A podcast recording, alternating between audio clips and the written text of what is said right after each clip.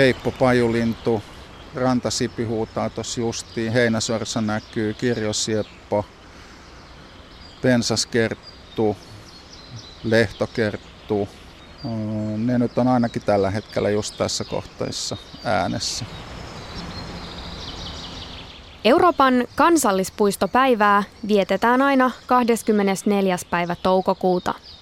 Näin siksi, että päivälleen 105 vuotta sitten perustettiin Euroopan yhdeksän ensimmäistä kansallispuistoa ja kaikki muuten Ruotsiin. Vaan milloin Suomessa oli suurin into perustaa kansallispuistoja? Puistonjohtaja Erkki Virolainen. 70-luvulla oli kansallispuisto toimikunta tai komitea, joka toki teki aika laajan ehdotuksen niin kuin Suomen suojelua kansallispuistoverkostosta ja siinä pohdittiin myös näitä luonnonpuistoja ja aika moni niistä ehdotuksista on nyt sitten toteutunut tässä 80-90-lukujen taitteessa ja toki työ jatkuu, että, että vielä niin kuin uusi on tulossa, niin kuin kaikki tietää. Erkki Virolainen, jos se sinusta olisi kiinni, montako kansallispuistoa Suomeen vielä perustettaisiin? Omana henkilökohtaisena mielipiteenä, niin, niin mun mielestä monta meidän nykyistä kansallispuistoa pitäisi niin laajentaa ja niiden, niiden tota, toimivuutta parantaa. Monet on aika, aika pieniä sirpaleisia. Toki me tehdään tiivistä yhteistyötä niiden ympäröivien tahojen kanssa ja monet asiat hoituu niin kuin muutakin kautta. On, on varmaan joitakin puutteita niin kuin suojelualueen verkostossa ja Meillä on myös puutteita vedenalaisen luonnon suojelussa, että, että niitä elementtejä voisi olla niin kuin tulevissa puistoissa tai puistojen laajennuksissa enemmänkin mukana. Suomessa on tällä hetkellä 37 kansallispuistoa. Millaista rooliakoa tai profilointia niistä voi tunnistaa?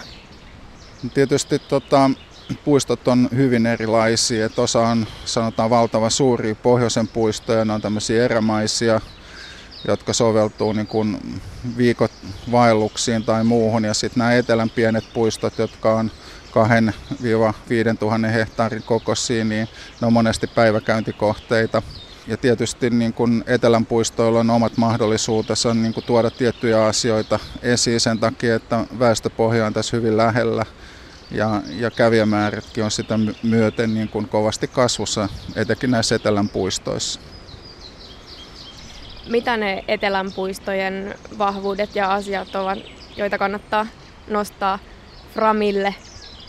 No tota, nämä tarjoaa hyviä lähiretkeilykohteita. Ei aina tarvitse matkustaa kovin kauas. Pystyy aika hiilineutraalisti saavuttaa useammat puistot ja nämä on hyvin monipuolisia luonnoltaan nämä Etelän puistot. On, on lehdoista vanhoihin metsiin ja hienoin saaristoon ja tietysti jokaisella puistolla vähän omat houkutuksensa. Hei, näitkö tuossa vilahti kärppä? Se lähti sua pakoon ihan tuosta vierestä. Se meni tuonne kivenkoloon piiloon. Ehkä ei pidä mennä hätyyttämään sitä sieltä nyt pois, antaa olla ihan rauhassa. Suomen ensimmäiset kansallispuistot perustettiin 1938.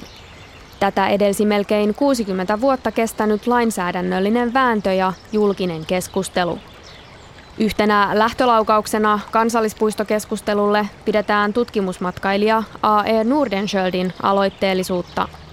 Hän esitti jo vuonna 1880, että valtion maille ryhdyttäisiin perustamaan suojelualueita – Monet vanhimmista suomalaisista kansallispuistoista jäivät talvia jatkosodan jälkeen rajan taakse, mutta sotakorvauksista ja jälleenrakennuksesta huolimatta uusia pystyttiin perustamaan tilalle.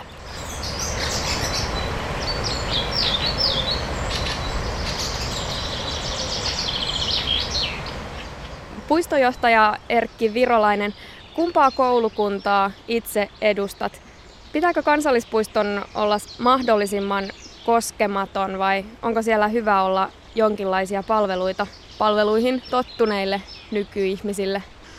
No kyllä tota, puistoihin tehdään hoito- ja käyttösuunnitelma, jossa määritellään sen puiston vyöhykejako ja itse asiassa puiston sisällä me voidaan niin kuin vastata näihin kaikkiin tarpeisiin useimmissa paikoissa. Et siellä on olemassa tämmöisiä rauhallisia syrjäosia, joihin ei ohjata palveluja mutta sitten huolellisen suunnittelun pohjalta niin palveluit keskitetään sellaisiin paikkoihin, missä me koitetaan turvata sitä, että, että se vaikutus luontoon ja lajistoon olisi mahdollisimman vähäinen, mutta ne paikat olisi kumminkin kävijöille hienoja ja kiinnostavia.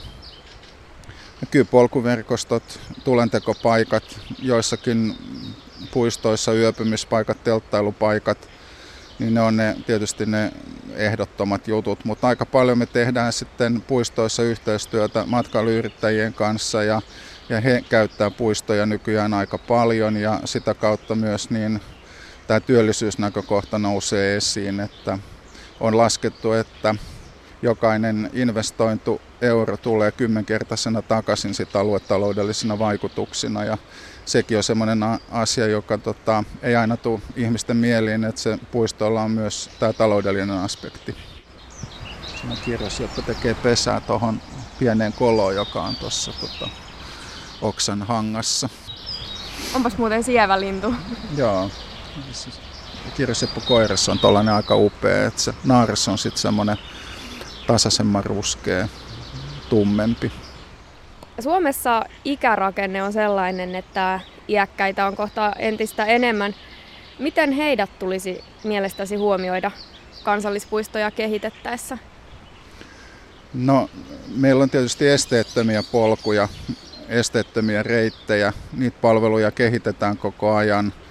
Yhtä laillahan ne toimii sitten lastenvaunujen kanssa kulkeville äideille ja isille. Et siinä mielessä niin kaikki reitit palvelee ehkä kaikkia, mutta itse haluaisin nostaa tämmöiset niin kuin luonnossa liikkumisen terveysvaikutukset esiin ja niistä ei oikeastaan vielä kauheasti tutkimuksia. Se puoli on vasta tässä nousemassa esiin ja, ja tota, on ainakin alustavat tutkimukset viittaa siihen, että tämmöinen luonnossa liikkuminen niin vaikuttaa hyvinvointiin hyvin monella tavalla, on se sitten psyykkistä tai fyysistä. Itse muistan lukeneeni uutisen, jossa oli tutkittu, että jo viisi minuuttia metsän helmassa rauhoitti ja laukaisi stressiä. No joo, uskon sen, koska itse niin etupäässä toimistossa työtä tekevänä, niin aina pieni pätkä jossain luonnossa, niin kyllä se kuumasti piristää.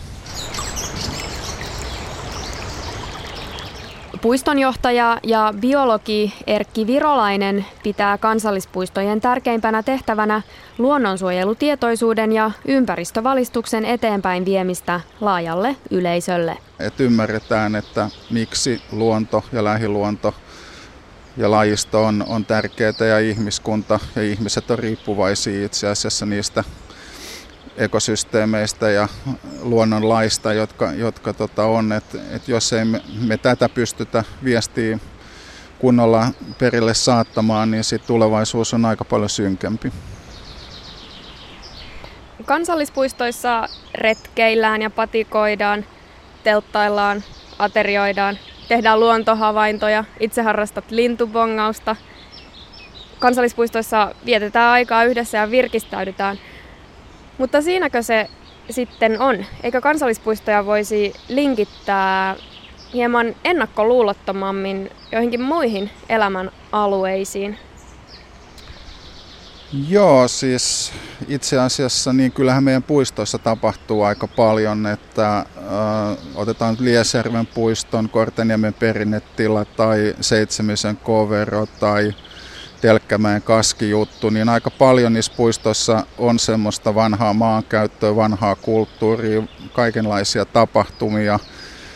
Ja tietysti nyt meidän suojelualueen verkko sitten, tai ei suojelualueen verkko, mutta Metsähallituksen luontopalveluiden hallintaan tulee aika paljon näitä museovirastolta siirtyneitä arvokkaita alueita, tyyliin Langenkosken keisarillinen kalamaja tai Raaseporin linnoitus ja Parhaillaan tehdään aika paljon työtä just tuon Vallisaari Kuninkaansaaren eteen tässä Helsingin edustalla. Et, et kyllä siellä on, on tämä kulttuurihistoriallinen puoli ja itse asiassa arkeologia ja monet muutkin asiat esillä näissä meidän, meidän niin toimintamalleissa.